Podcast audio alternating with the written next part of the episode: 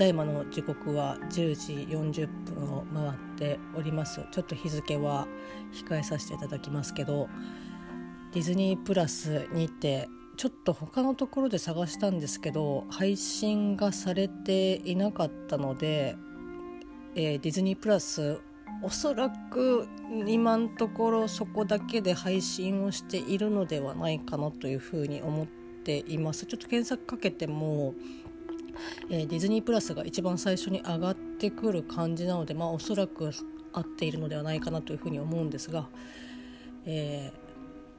おかよさんからですねおすすめしていただきました、えーと、サマータイムレンダー、えーと、第1話をですね、えーと、アニメの方、えー、と見させていただきました、えー、ちょっとね全、えー、と22話ですかえーと、原作のコミックス自体は完結をしているみたいなんですけど、まあ、コミックスも読んでない状態で、えーと、サマータイム連打自体も、えーと、アニメは、まあ、今回初めて、えー、と見るんですけどもうほぼ、えー、と何も知らない状態で、えー、と見始めました。で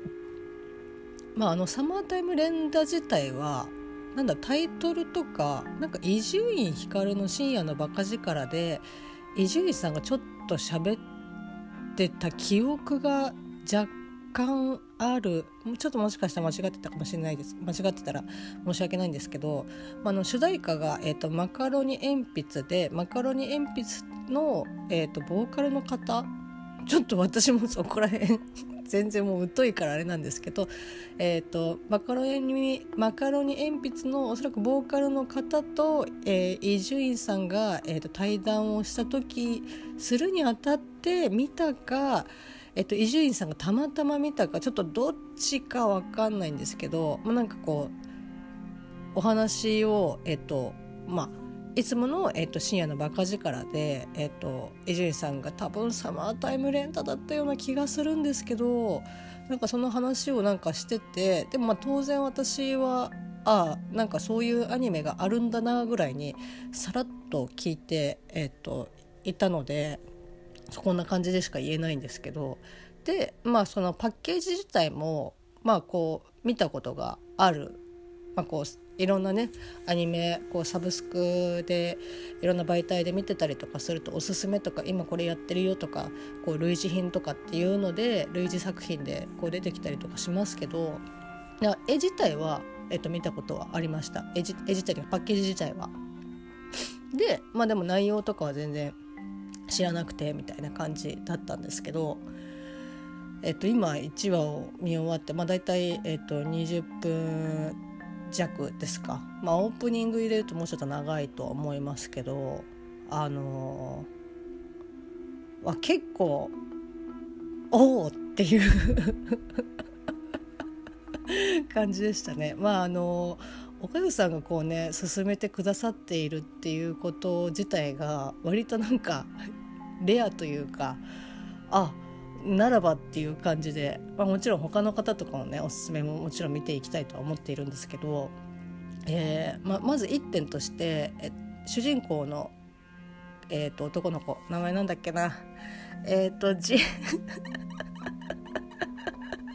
あのねみおちゃんはね一発で覚えましたよ。やっぱりあの同じ名前なので、まあ、漢字は違いましたけど。はい。えーとちょっと待ってくださいね。よくないなこれは。えー、俊平じゃなくてなんだっけな。あ新平ですね。すいません。怒られる。まあちょっとね 1, 1話だけなんで本当許していただきたいんですけど。まあ新平主人公の、えーと、新平男の子。まああのこれ舞台が、えっと、和歌山の、えっと、島のお話なんですけど、えっとまあ、もう島から、えっと、出て東京で暮らしている、まあ、男の子。が、まあ、今回の、まあ、一応主人公にあたるわけなんですけどその主人公の、えーと、新平の声をやっているのが、えーまあ、何を隠そう。我我が夫婦もうその方の声にあの毒されている、えーと、花江夏樹さん、えーと、声優の花江夏樹さんが、まあ、声を当てられているんですけどあのですね、まあ、ちょっとこれお話から少し脱線してしまうんですけど、まあ、花江夏樹さん、まあ、YouTube で、えっと、花江夏樹チャンネルで、まあ、よくよくというかほぼ、えっと、ゲーム実況まあ、あのみんなで、えっと、わちゃわちゃやるゲームだったりとか、まあ、それこそこの「花江チャンネル」に一番最初こうね教えてもらったのはあのかりちゃんから教えてもらったんですけどかりちゃんから教えてもらったのは、えっと、声優さん同士、まあ、あの小野慶章さんと江口拓也さんと、えっと、花江さん3人でやる、えっと、闇うのとかカードゲーム系ですかね。で、えっと、それをなんかすごい面白いからって言って教えてもらってでそこからこうどんどんいろんなね、えっと、それまで配信してるものだったりとか、えっと、配信してきたものをされたものを、まあ、こう見てもうね貪るように見てたんですけどあのですね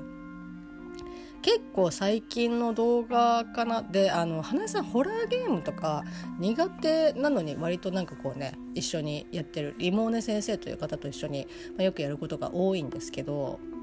なんかその中に多分なんかコメントは、えっと、動画に、まあ、当然その打てるんですけどヤフーあヤフーじゃないやあの YouTube なんで。でなんかその中にあったのかお便りできたのかちょっとわからないんですけどこういつもねそこの「花江チャンネル」を楽しくこう見ている見ているとありがとうと。でただ、えっと、そこの「花江チャンネル」を見すぎて、えー、花江さんが本業である、えっと、声優として、えっと、出ている作品が、えっと、ちゃんと見れなくなってきているというですね あのこう弊害が出始めているという。あのですねこれはその時はああまあそういうのもあるよねみたいな感じでオフのその声優さんの声を聞きすぎちゃうとこうなんだろうな。本業の方の、えー、と声を聞いた時にどうしてもやっぱあの、えー、とオフの時がちらつくみたいなのはあるとは思うんですけどまあまあまあ言うてもみたいな。大体そのオフの時って言ってもそんなにオフじゃないからまああの作品じゃない時に喋ってる声優さんの、えー、と声とかはねよく聞いたりとか、まあ、しますけど、まあ、杉田さんはもう杉田さんだからなんかねいいんですけど杉田智和さんとかは別にいいんですけど、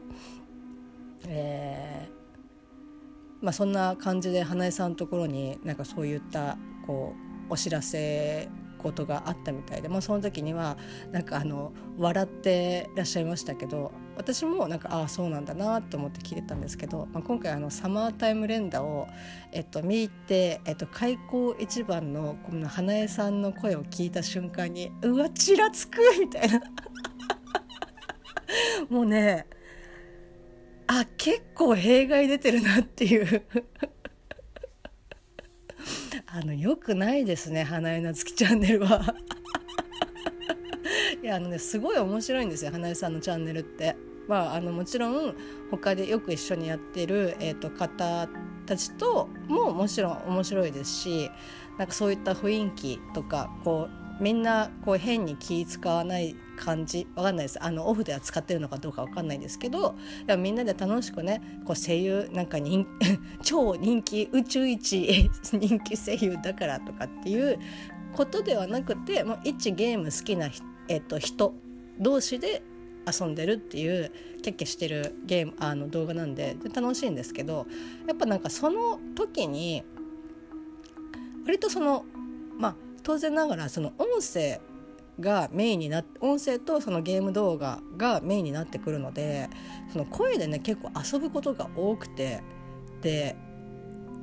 特にホラーゲームとかなんかここそなんかここやんなきゃいけないとかっていう時に割となんかこういい声で喋ることが多いんですよね。で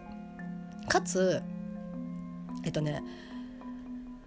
そこまで砕けてないけど、まあ、基本いい声なのでそれでこう普通に喋ってたりとかするとやっぱあのゲームの時のあの、まあ、花江さんっていうか動画が頭にすごく入ってくるんですけどあの サマータイムレンダーを見てる時もなんかねうわあのアモンガースがちょっとちらつくなとか最近だとあのバカ人狼か名前ちょっとタイトル忘れちゃいましたけどこうねアモングアスよりももうちょっと,、えーと、緩い感じの、えーとまあ、人狼ゲームがあるんですけどなんかこうマシュマロみたいなねえ、ー、と人がアバターなんですけど各ねアバターになるんですけどわそれすごいちらあなんかあの村の映像がすごいちらつくみたいな 感じで、えー、とちょっとまあ最途中途中やっぱねああのゲームの時の声の花江さんだみたいな感じで、まあ、途中途中ちょっとちらつくんですけどまあまあそれでもあの、まあ、なんとかこう1話を見終わったっていう感じなんですけどまあなんとかとかいうとかっていうよりも結構おそうあおおっていう感じでちょっとびっくりしてこれはまあねえー、っと世に出すのかどうするのかっていうのはちょっと置いといて、えー、っと1話ずつ一応なんかこう喋っていこうかなっていうふうに、えー、と思ってます。はい、長な長くなりましたけど、まあ、2話以降からですね、まあ、もう本編の、えー、と話を、まあ、ちょっと多分感想を喋っていくと思いますけど、まあ、そんな感じで私はねそのサマータイム連打の、えー、と新平の、えー、と声の花江さんが、えっと、そういったこう私の中では花江さんってこういう感じで出会ってたっていうのがあって若干弊害が出てたけどっていうところからちょっとお話をですね切り出して切り出しさせていただきました。はいまあ、そして、えーとまあ、ネタバレありで、えー、と喋っていきたいと思いますので、まあ、これ本当に多分なんか知らない方が、えー、といいタイプの感じかなと思います。あのまあ、こうサスペンスとか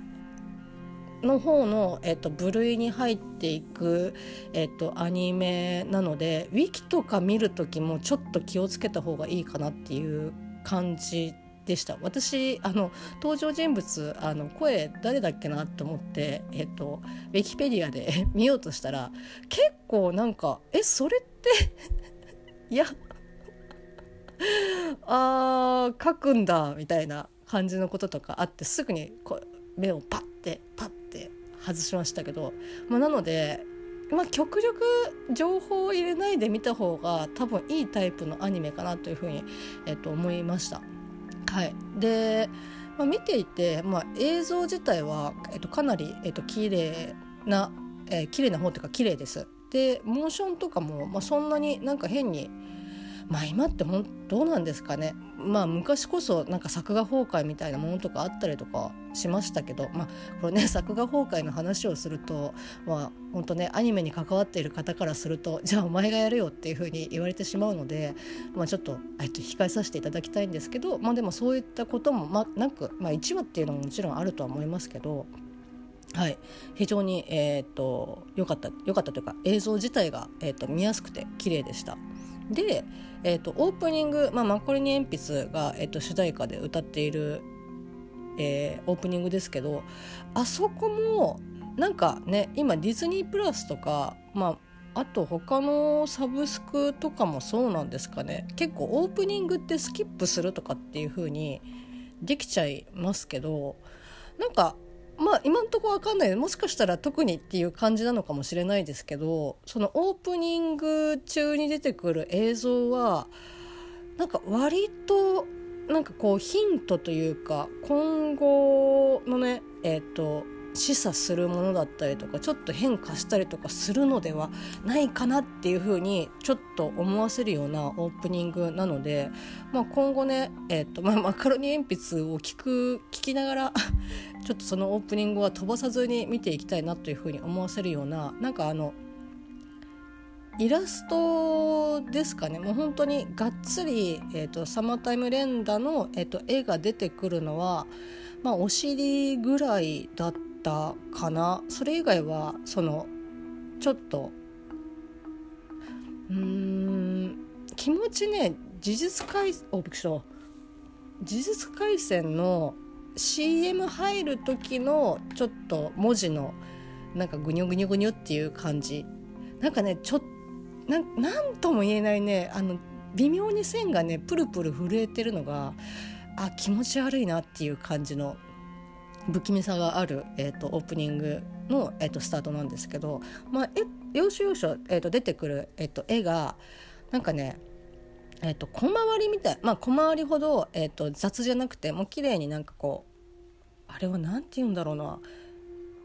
ちょっと何のタイプの小回りか小回りかっていうか図なのかちょっとわからないんですけどまああの前面にベッて出すよりは少しちょちょっとこの四角の中に絵が本当手書きの絵が描いてあるっていうのが何個もバーってあってでしっかり、えっと、全容が、えっと、全体が見えない状態なのでなんかすごくねあの気持ち悪いんですよあのいい意味でであのいい意味で気持ち悪いんですけどだからそういったところもなんかすごくえこれは何なんだろうっていうふうに興味がすごく湧くオープニングでしたね。まあ、なかなかえ、っとまあ、昨今、まあ、大体オープニングって本当に力ねアニメ1話分ぐらいの、え、っとスタッフ使ってやったりとかすることとかって非常に多いですけど、まあ、この、まあ、なので絵とかねそのキャラクターを使ってとかっていうよりはどっちかっていうともう本当にこの世界観というかこのサマータイムレンダーのえっ、ー、とジャンルとかそういう世界観を、えーと本当にオープニングの映像に、えーと、落とし込んだなっていう感じですね。なのでだから見ててちょっと怖いですけど、えー、と非常にですね、えーとまあ、スキップをせずにちょっと見続けたいなというふうに、えー、となるオープニングでした。はい、でえー、っとねまあ、一応、えーとまあ、この新平君が、えーと、実家、まあ、故郷の、まあ、島に帰ってきてで、まあ、帰ってきた理由としては、えーとまあ、自分の、まあ、幼なじみ、まあ、あの新平君自身は、えーと、ご両親が亡くなって、えーとまあ、あのそのとある、えーと一家にまあなんていうんですかね養子じゃないですけど、まあ、育ててもらってみたいな感じで。でその幼なじみも一緒にそその家で、えー、と育ってたんですけど、まあ、その幼なじみの子が、えーとまあ、こう亡くなってしまってその葬儀のために、えー、と実家、えー、と和歌山の、えー、と島に帰ってきたっていうことのスタートなんですけど、えー、まず、えー、と2点あ3、まあ、2点ですか。2点ちょっと思ったのが、えーと、私も本当にこの内容を全然知らなくてこの「サマータイムレンダー」今後どうなっていくかっていうのは、まあ、原作も知らないので、えーと、ウィキももうえもう今日から、えーとね、今日からね今日から泣かないようにじゃないですけど今日から見ないように したいと思うんですけどえー、とねあの新平君の、えっと、目があれはなんかそのオッドアイ的な感じでえっと目の色が違うんですかね？なんか別にそんなに気にすることじゃないのか分からないんですけどなんか最初の方とかって、まあ、島戻ってきてで、まあ、夏なのですごくまあ暑かったりとかあと影になったりとかするところとかいろいろなこうシチュエーションがあるんですけどそういった中でも、まあ、新平君の、まあえっと、右目がもう基本ちょっとなんか青みがかった、えっと、目玉の 目玉の色というか目の色なんですけどそれでも、えっと、右目がちょっとねキラキラしてるっていうかあの水面に、えっと、映ってる海のね水面に映ってる太陽が光が当たってキラキラキラってしてるような感じのが、えっと、右目になんか映ってる感じがしてこれはなんか最初たまたまかなと思って。そのたまたまたまかなと思って、えっと、見てたけどなんか割とそこ強調してしてきてるような気がするなっていうふうに思い始めてからこうずっと新平君の、えっと、お目目を、まあ、比較的あの見てたんですけどやっぱずっと、えっと、一貫して右目だけやっぱこう目の色が違うんですよね。なのでこれがいやもうそもそも新平君はこういう目の色だからっていう風にしてるのか、まあ、今後の展開に、えーと、関わってくるキーなのかいやーどうなのっていうところが、えっと、非常に今ねあの気になっているというか私が今後足がかりにする、えっと、一個のパーツではありますね。ちょっとそこがすごく気になってるなっていう。いやーこれどう何にもなかったら結構恥ずかしいなっていう感じですけど、まあ、そこがすごくね気になりました。はい、で、まあ、あとはあれですね。その、まあ、亡くなった幼なじみの実の妹、えーと、みおちゃんがですね、えー、まあ私も、えーと、図らずもみおという名前なんですけど。まああのさっきね言いましたけど、まあ、花江さんの声を通して、えっと、名前をねあ呼んでもらってるなっていう、えっと嬉しさはすいませんありますやっぱり。ただあのそのねみおちゃんほど、まあ、あんな可愛らしい感じではないですけど結構ね浅黒い感じの子で、えーと、髪もね、まあ、学生さんですかね高中学生ぐらいだとは思いますけど、まあ、なんせね、えっと、ウィキペディアを見ていないので あのわからないんですけど、まあ、非常に可愛らしいねあの天真爛漫な感じの、えーと、子です。はい、で、えーとまあ、こうお葬式が終わってで、えっとまあ、その新平君の、まあ、幼なじみというか、まあ、こう親友にあたるような、えっと、ポジションだと思うんですけど、えっと、男の子が、えっと、小野賢章さんが声をやられててって。で小野賢章さんも、えーと、もうほ結構な確率で、えーと、花江夏樹チャンネルの ゲーム実況の 動画に、えーと参加をされているのでなんかね小野さんはあのまあアイナナとかもそうですけど結構ねあの書かれクレジット見てあ小野さんなんだっていうふうに思うぐらい結構ね分かんないです。分かんない。あの小野検証ファンとかだったら多分一発で分かるのかもしれないんですけど結構ね花江さんほど、えっと、小野賢章さんってプライベートの時の声と、えっと、実際のお仕事されてる時の声って結構違うかなっていう感じがするのでそこはねああなんか弊害が出なくてよかったなっていうふうに思いました。むしろあのあ小野さんだったんだっていうぐらいだったんで、えっと、すごくですねしっくり、えっとまあ、変に気にせず、えっと、見ることができたんですけど、まあ、その、えっと、男の子から、まあ、ある、えー、と真実というかねいやみんなはこう喋ってるけど実はそれが尾ひれがついてく実はこうなんだよっていう、えー、と話からですね、えー、とその、えー、と島の、えーとまあ、いわゆるその風土病というか、まあ、言い伝えみたいな感じですかね。でも実際その言い伝えがえーと、起きた、えーと、事件が起きたっていうことは、えーと、まことしやかに、えー、と言われている、えー、と感じなんですけどこのねえっとなんだろうなこの風土病っていう風に聞いた瞬間にちょっとあ日暮らしっぽいなっていう、えっと、感じがあるんですけど、まあ、日暮も最近ねなんかあのリメイクで出てましたけど日暮は私はちょっと怖くてね見れてないんですけどただ日暮自体も結構その島というか村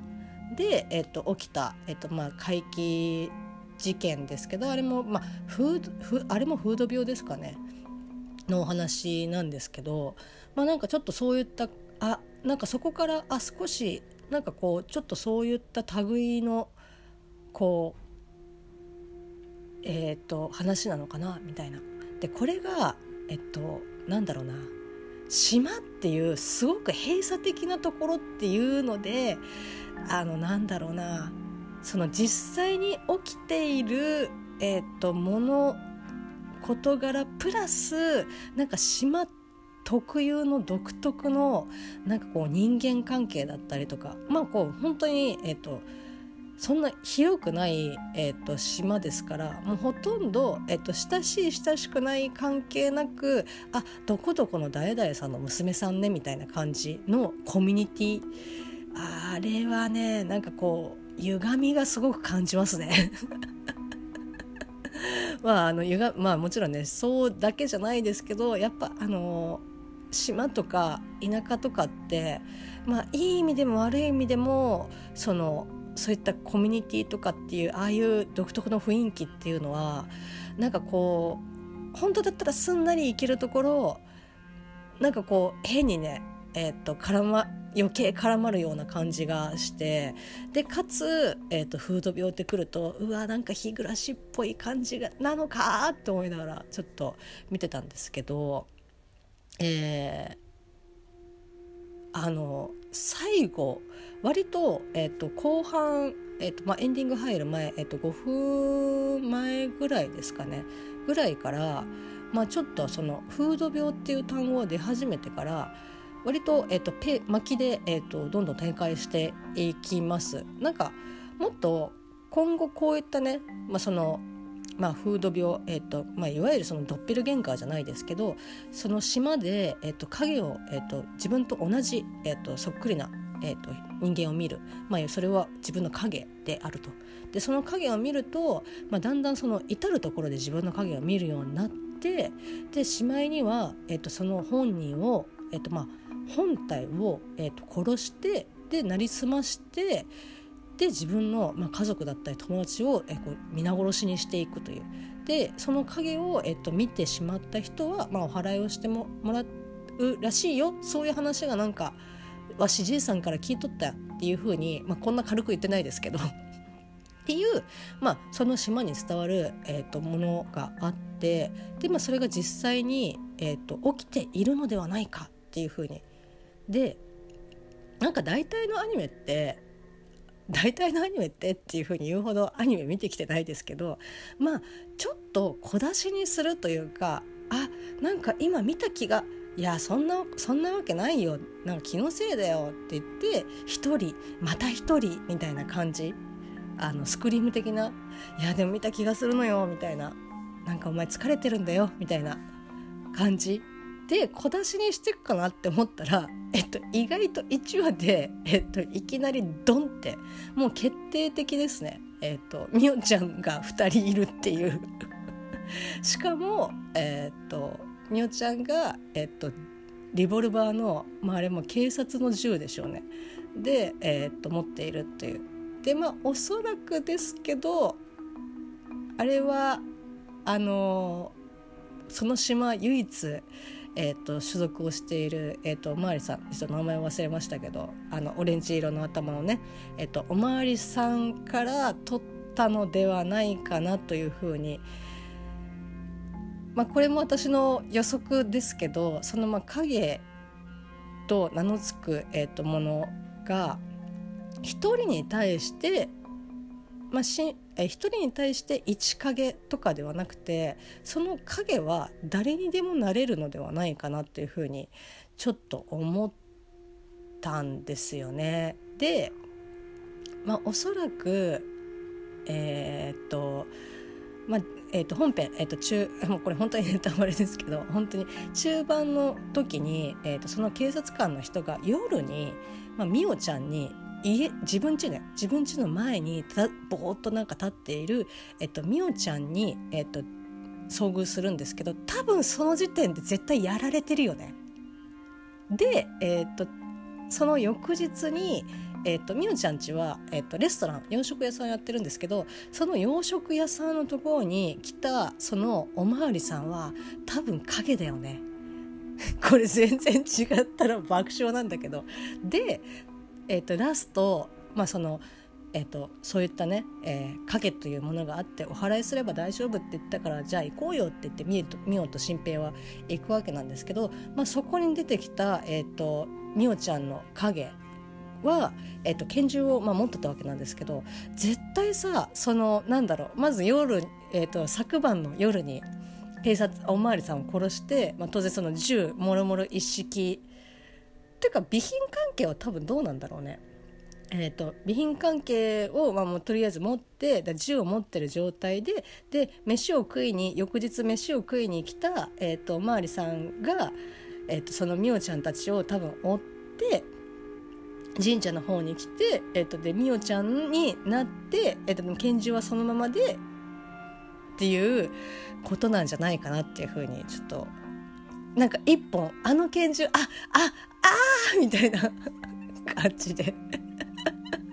思っております。はい、で、まあ、最後ね、えっと、割とパンパン、えっと、あ脅しとかじゃなかったんだっていうぐらいですね。パンパンあのこう拳銃でみおちゃんの影が撃っていくわけなんですけど、まあ、あの本当に冒頭に出てきたおっぱい大きい、えっと、お姉さんからですねみおちゃんから、えっと、しまいには、えーと、主人公である新平君の、えーと、眉間もですね貫いてでそこからアニメの、えっと、冒頭に、えっと、はっ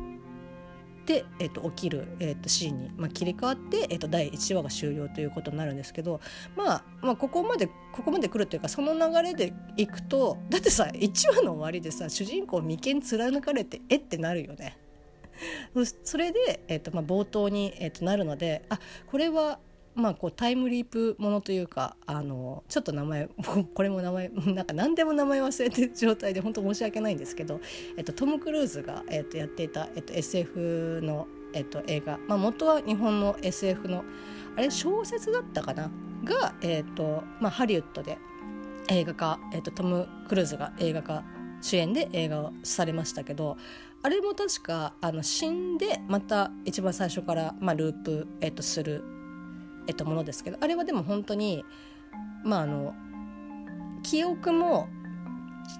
知識も、えっと、技術もそのまま引き継いだまま時間だけが戻る、えっと、ものなので、まあ、あんな感じなのかなっていうふうに、まあ、これがあのまあ新平君が記憶がまっさらな状態か、えっと、多分そこに気が付くのにちょっと時間おそらくかかるんじゃないかなみたいな。をまあ多分デジャブなところが結構出てきてあれ？みたいなになっていくのではないかなというふうにちょっと予想をしております。まあ、そこのタイムリーそのタイムえー、っとタイムループもの？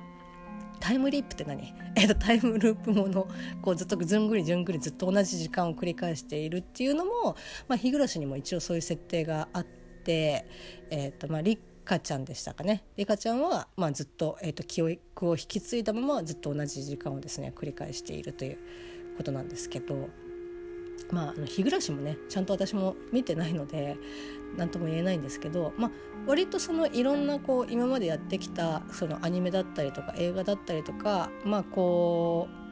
うえっ、ー、と何て言うんですかね。設定自体はすごくそのいやもう今までにないみたいな感じのものではもちろんちょっとないんですけどただでもあの切り出し方とか、まあ、その映像だったりとかっていうところは、まあ、すごく、えーと、見応えがあるなっていう感じですね。最後のねあの駆け抜け具合はというかあの出し具合は潔がいいというかあの気持ちがいいぐらいですねパンとあの ネタバレをするというかもうこういう話ですからドーンっていう感じがああすごいって思って。もう本当に最後にあんなね、えっと、ぶち込まれたらそりゃあねえっと2話はっていう風になる感じだなと思って。非常にですね楽しみです。はい。えっと、ここまでダラダラと長く喋ってしまいましたが果たして私の予想は当たっているのか まああのねわかんないですけど、まあ、ちょっと見ていきたいと思っております。はい、えーと、そんな感じの、えーと、サマータイム連打の第1話の、えーとネタバレありの感想でした。以上です。